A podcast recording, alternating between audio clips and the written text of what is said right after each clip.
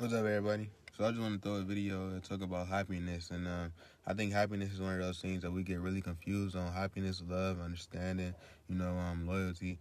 I think uh, for the mo- for for me, I think uh, something I'm learning is happiness. Number one, my happiness should not be contingent on materialistics. My happiness should not be contingent on, um, you know, anything that's of this world. My happiness comes from within me. And it's the same way with you. Your love, your appreciation, your happiness, it all comes from within you. So the only thing that somebody else can do as far as improving that, you know, is add to what you already have. You know, if you don't already have anything, what can they add to? So I just want you to think about happiness in a different way. You know, try to find something that makes you happy. Try to find something that makes you smile.